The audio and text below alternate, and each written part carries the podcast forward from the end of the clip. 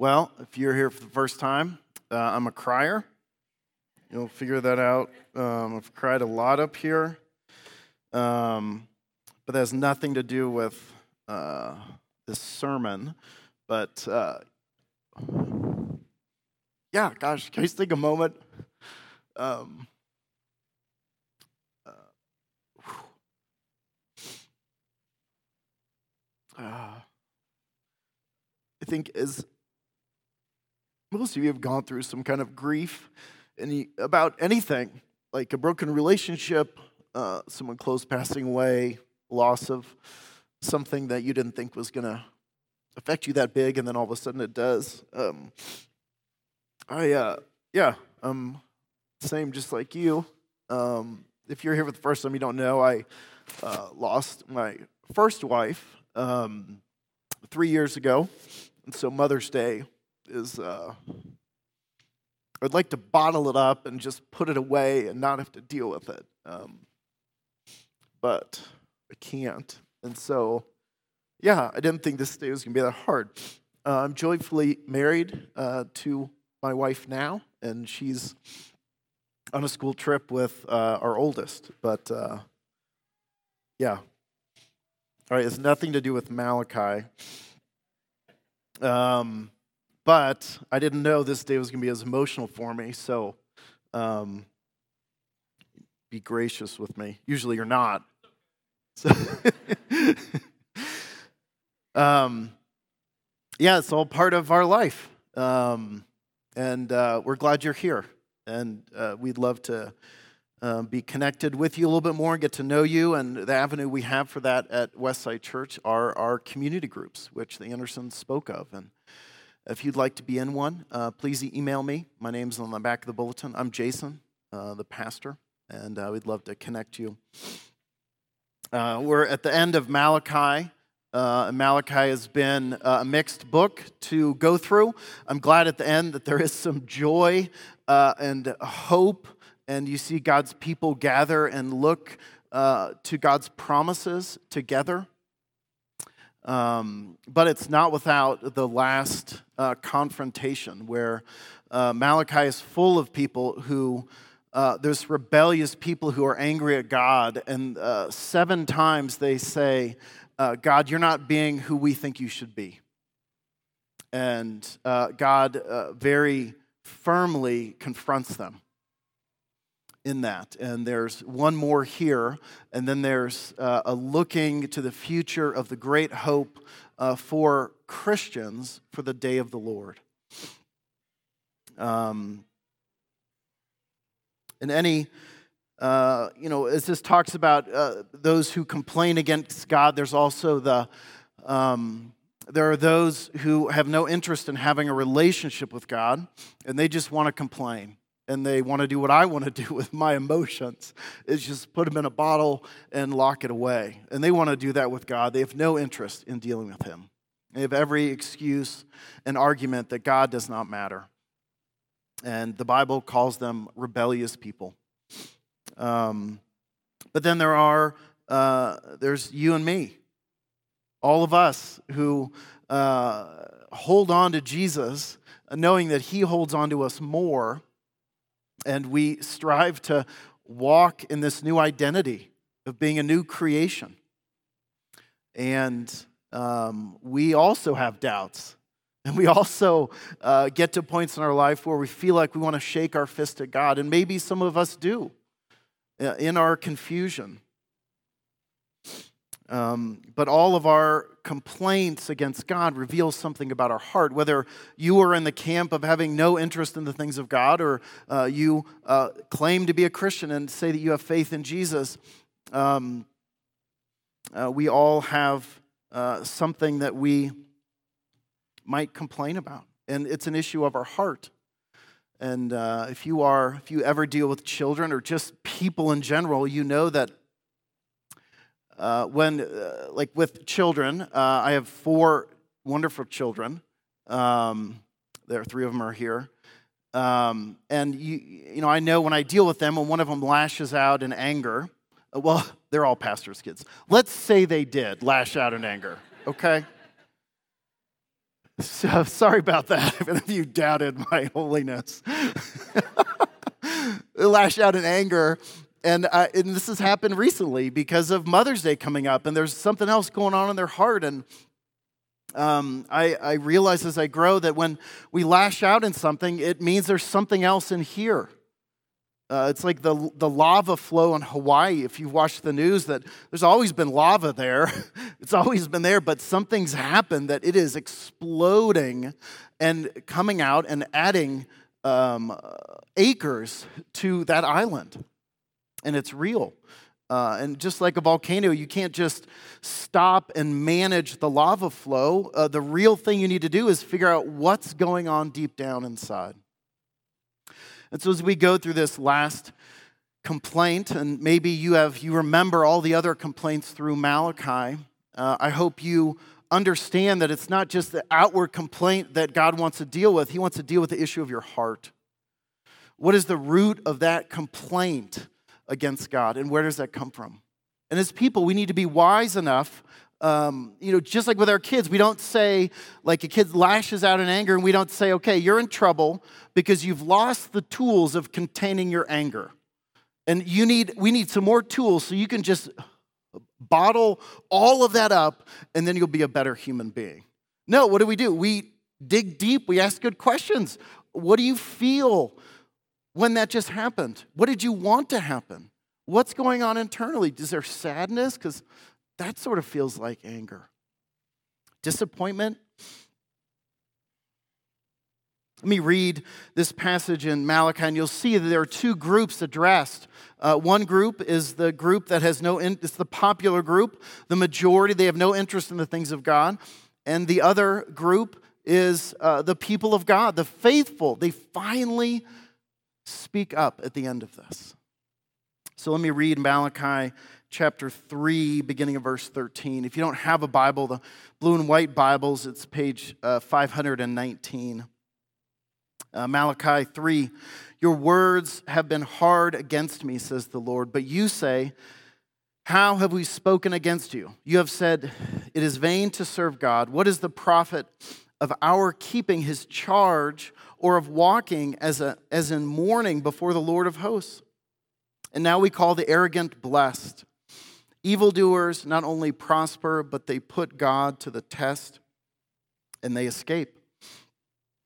Then those who feared the Lord spoke with one another. The Lord paid attention and heard them. A book of remembrance was written before him of those who feared his name, eh, eh, feared the Lord, and esteemed his name. They shall be mine, says the Lord of hosts, in the day when I make up my treasured possession and I will spare them as a man spares his son who serves him. Then once more you shall see the distinction between the righteous and the wicked, between the one who serves God and the one who does not serve him.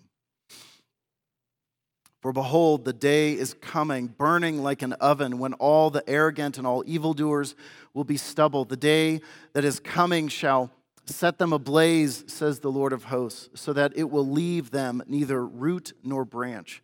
But for you who fear my name, the Sun of Righteousness shall rise with healing in its wings. You shall go out, leap, leaping like calves from the stall, and you shall tread down the wicked, for they will be ashes under the soles of your feet on the day when I act, says the Lord of hosts.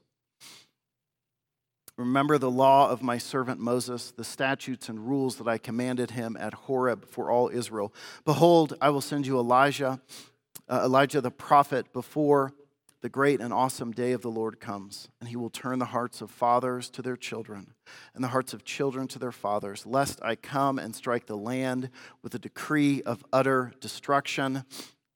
And so begins 430 years of silence before we have um, John the Baptist coming uh, as Elijah, uh, proclaiming of the messenger, and Jesus coming. These two groups, like I mentioned before, uh, the first group is the group that has complained throughout this book. They are the popular group, the majority. They make up the, the mass of the population. They have the loudest voice. And they're complaining that God is not the God he should be. He should be a much different God to them.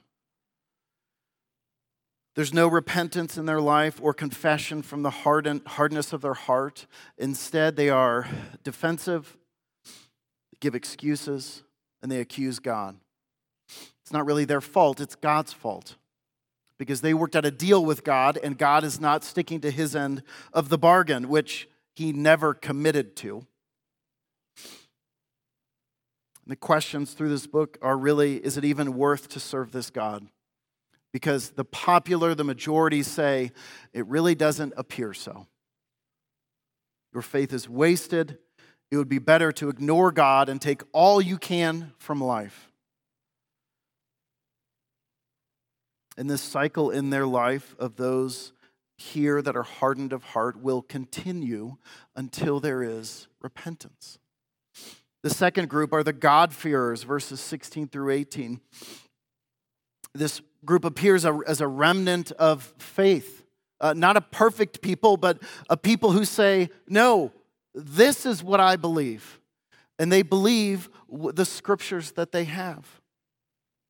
And they're characterized by four things. One, they spoke to one another as a faithful community. The community knew how important it was to gather, uh, to be with each other, to be side by side, and they surely had their doubts, but they stood with each other in faithfulness as best they could. And this is not a, an imaginary people. This is, this is you and I. This is us. We gather on a Sunday morning, and I know this happens often. I know because I hear stories from you. Is you show up on a Sunday morning, and some of you show up and say, This is it. I'm giving church one more chance, and I'm done. I'm done with this God, with this Christianity. It is way too hard.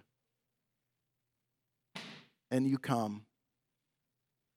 And sometimes in the wonderful stories I hear is that someone embraces you and you spend time walking down the hallway or standing after church and one of you is weeping or visibly angry and shaking and saying, I just want to be done. And you're met by someone who's not giving you all the answers, but is with you. There's something about just being with someone who cares, who you know will show you compassion. The people in your life uh, who tell you the truth about God, not the people who say, Great, I see your problem, here's a book, which we're fond of doing as Presbyterians. Here's a book, get back to me, and I'll give you another one but actually just be there with someone and maybe feel the awkwardness of, like, I don't know what to do. But you're with them. What this group did, they spoke to one another, they shared with each other, they opened up their life with each other.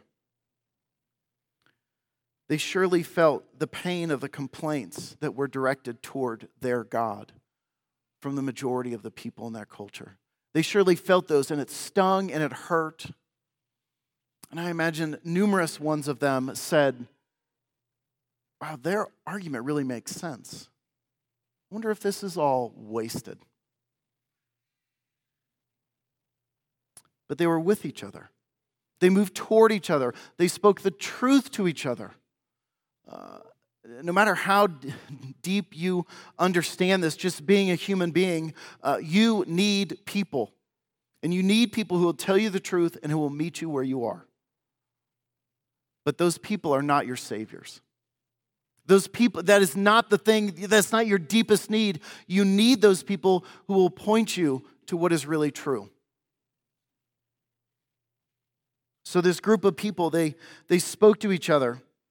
It says the Lord paid attention to them. The Lord heard, heard their cry. God faithfully listens and hears his people.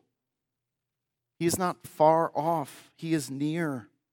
He hears your plea, he hears your brokenness, he hears your confusion, he hears your complaint that your life is not turning out the way it should, the way you think it should. He hears you. One of the themes throughout the Bible is that God hears his people. He's meet, he meets them, he's with them, he listens, he cares, and he never, ever forsakes them. Meaning, as a people of God, your complaint against God, your frustration against God can never be so great that He'll say, you know what? I'm done. Never, ever will He do that because He has sealed Himself to you through the work of Jesus. So they gathered together, God listened to them, and they wrote a book of remembrance. This is not a book that God is writing, this is a book that the people write. They write a book of remembrance. They remember who they are as God's people and the history of God's people.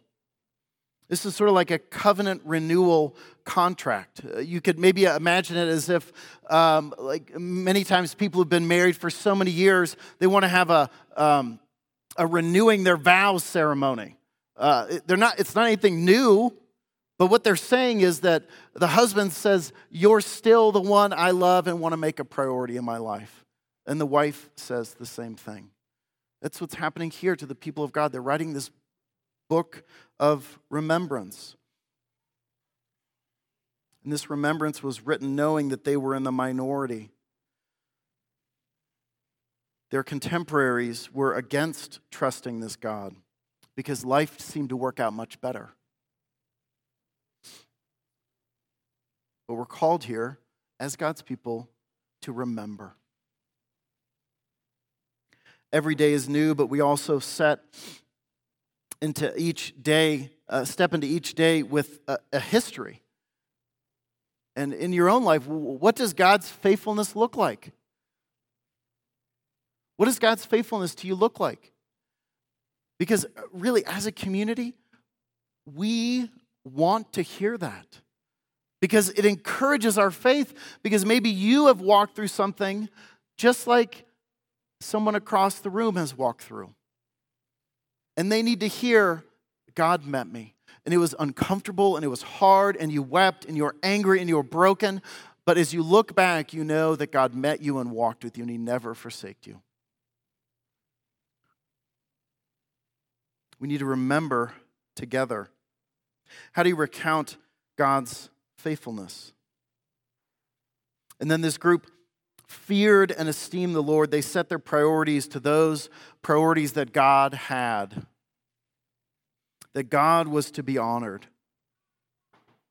Uh, think about these four things in your life, in, in your community.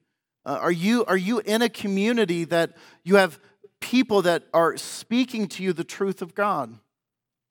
Uh, are you in a community where uh, you, you talk about remembering God's faithfulness and you point to what is true and you fear the Lord together. You walk in faithfulness, in the struggle of faithfulness together. This was God's people at the end of the Old Testament. This remnant who was clinging on to this. And then what is so shocking is that the next thing that happens, it gets worse. In a sense, it gets worse. The remnant of people, and then 430 years of silence. It's just quiet. I would suffer horribly. Uh, these people have no, they don't have the scripture. They, it's not uh, fully compiled. They're, they're, not, um, they're not hearing God's direction. It's just silence, generation after generation after generation. And then what does God do? In God's time, He fulfills His promise. And what's his promise? That there's a Savior coming, that Jesus is coming, and he will fulfill everything. He is the one you are looking for. But before Jesus comes, there is silence and suffering and hurt. And God walks with his people through all of that. And this day is coming, the day of the Lord. Uh, this, uh, this phrase, the day of the Lord, uh, can be a day in Scripture that is a day of judgment, a day of fear for those who are trying to do things in their life without God. They want to separate everything they can from the commands of God. And the day of the Lord will be a day of judgment. For those who rest in Christ, who receive God's grace and forgiveness, uh, this is a day of joy. And as you look forward from the Old Testament, the day of the Lord, it's the coming of Christ, the first coming of Christ, and the second coming of Christ. The day of the Lord is coming. And in this day, the two groups of people will be evident the righteous and the wicked, those who fear and those who are arrogant, the stiff necked and those who are repentant. And God calls his people uh, a treasured possession. And uh, what is so significant about this is this treasured possession is spared from the wrath of God because Jesus has taken our wrath. This is a day of distinction, but it's also a day that brings healing. Chapter 4, verse 2 says, uh, The Sun of Righteousness will rise with healing in his wings. You shall go out leaping like calves from the stalls. This is a day of joy This is almost like uh, what's described in Revelation 21.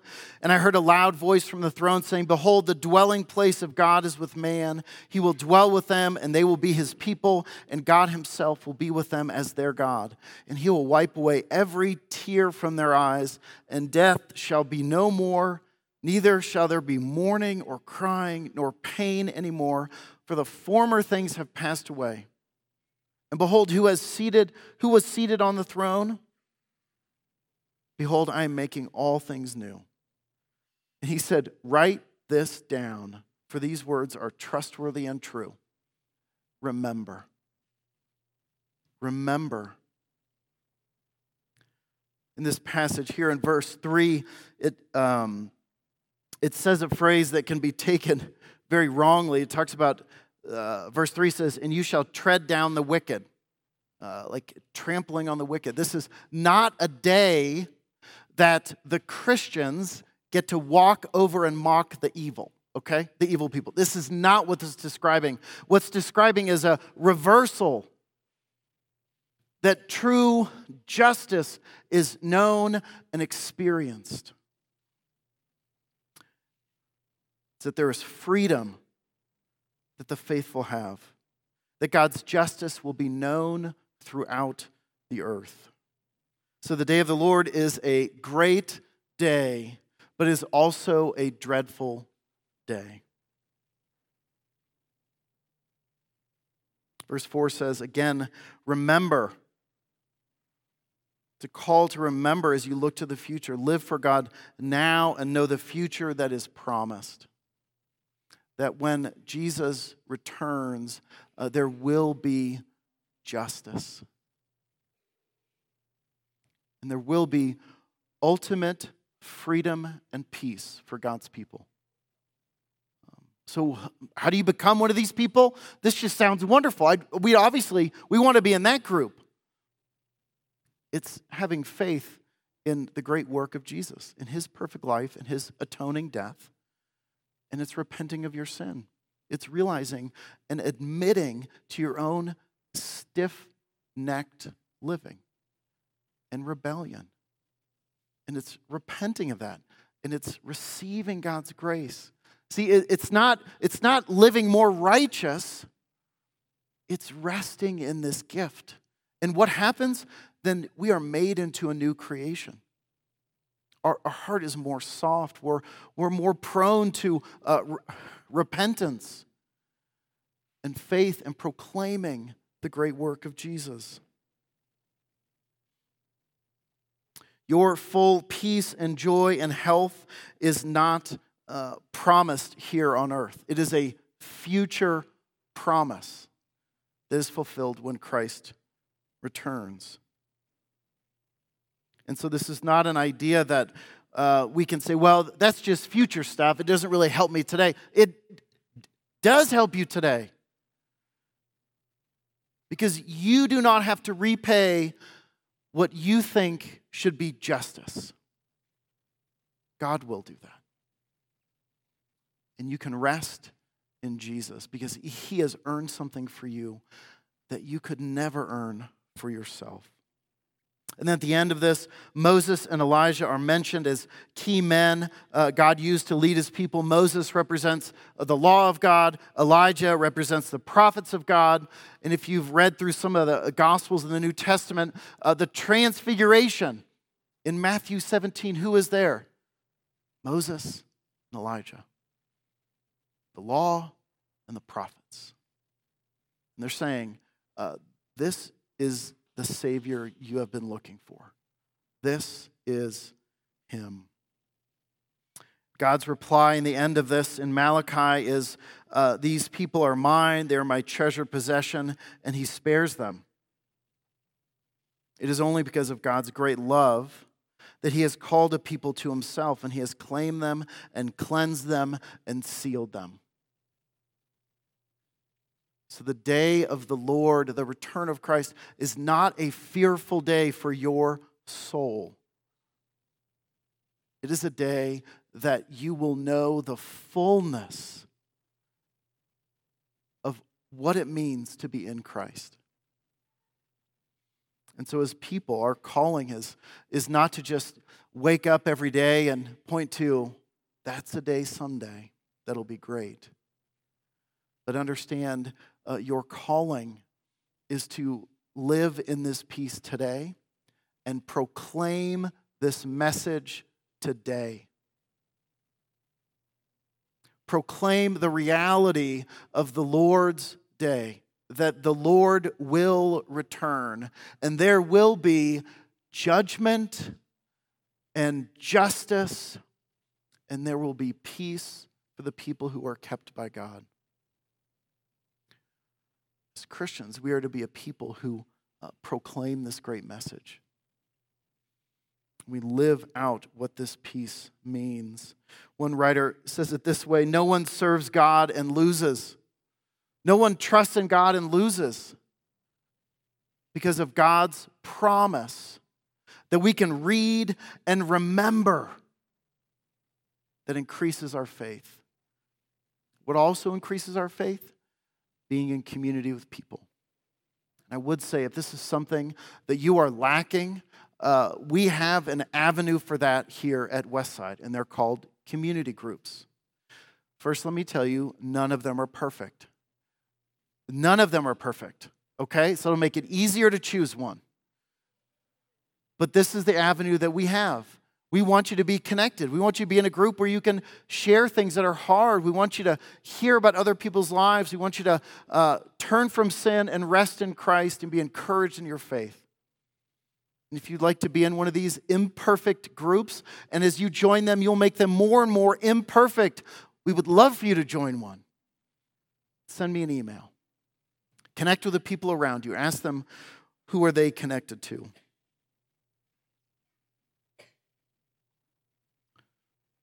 So, as this Old Testament ends, as this book of Malachi ends, it would be good for us to remember that we are called to live as God's people, just as this remnant at the end of Malachi were called to live.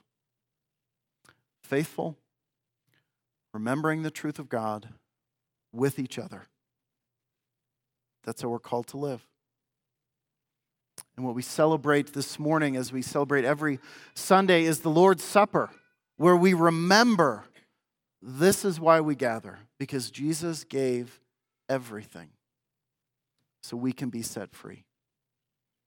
Uh, won't you pray with me as we prepare our hearts to come and uh, receive this table, the elements of this table this morning?